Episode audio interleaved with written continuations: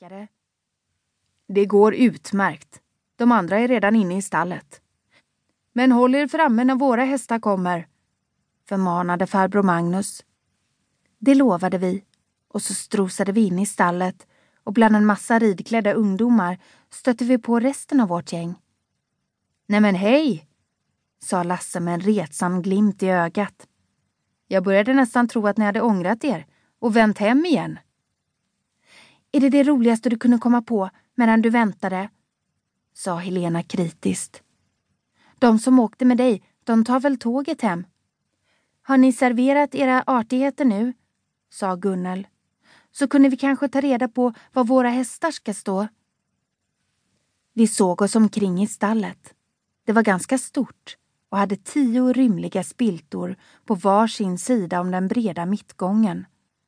På den högra sidan rådde en livlig aktivitet.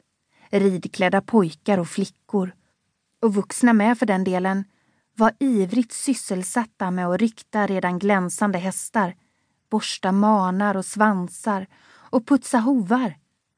Här och där i mittgången stod grupper av ryttare med blankputsade stövlar och diskuterade.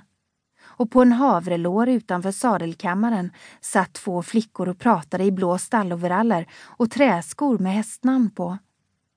Luften surrade av hästprat och det låg en sorts mysig stämning över hela stallet. En slags trevlig spänning som alltid uppstod när man på vänskaplig klubbtävlingsnivå betraktar alla som ens konkurrenter. Den vänstra stallängen var tom. Där hängde bara namnskyltarna i ensamt majestät över spiltorna för att tala om vilka hästar som i vanligt fall stod där. En äldre något gråhårig dam i beige ridbyxor och mossgrön ridjacka, precis en sån som jag själv skulle vilja ha, stod och ryktade en livlig liten kolsvart vallack med bläs och fyra vita strumpor. Hon tittade upp när vi stannade till och hennes väderbitna ansikte lyste upp i ett vänligt leende. Se god dag, Gunnel, har era hästar kommit? Inte än, sa Gunnel men de kommer nog när som helst, tant Maggie. Ni kan stalla upp era hästar där borta. Vi har tagit ut våra i hagen. Hur många har ni med er? Sju, sa Gunnel och tittade beundrande på den svarta vallaken. Han ser ut att vara i toppform. Åh, Sultan är alltid i toppform. Damen som Gunnel kallade tant Maggie och tydligen kände sedan tidigare skrattade tryggt och gav sin häst en klapp. Han är värre än den värsta unghästen. Hur gammal är han nu? 22. Tant Maggie gnuggade energiskt på en bakhas. Och du kan hälsa din pappa att vi ska ge honom en match imorgon, sa hon muntert. Vi gick vidare och fick syn på en smäcker skimmel som grinigt stod och sparkade i spiltväggen. Akta er för henne, varnade en av overallflickorna. Hon bits och sparkas. Hon är sur jämt. Men hoppa, det kan hon. I nästa spilta kände jag igen gamla Bonita och hon såg lika klumpig och trög ut som för flera år sedan då jag hade ridit henne. Det var när vår klubb tävlade i Norråker för första gången.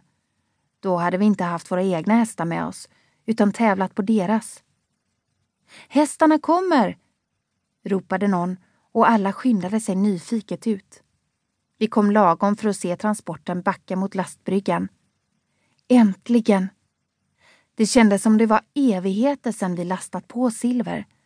Fast jag enkelt kunde räkna ut att det bara var tre och en halv timme sedan. Luckan fälldes ner och inne i transporten började ett förfärligt skrapande och stampande och gnäggande. Siv ledde ut Kim först. Han var alldeles blöt av svett och visade oroligt vitögonen. Sen tog vi ut den andra efter den ena. Menuett, Truska, Fuxen, Mister med Norråkers ridklubb som intresserade åskådare. När farbror Magnus ledde ut Don Dinero var det alldeles tyst. Don Dinero klippte lite med öronen och visade upp sin något uttråkade jag har varit med om förra attityd och kastade nedlåtande blickar på de övriga i sällskapet. Äntligen kunde jag gå längst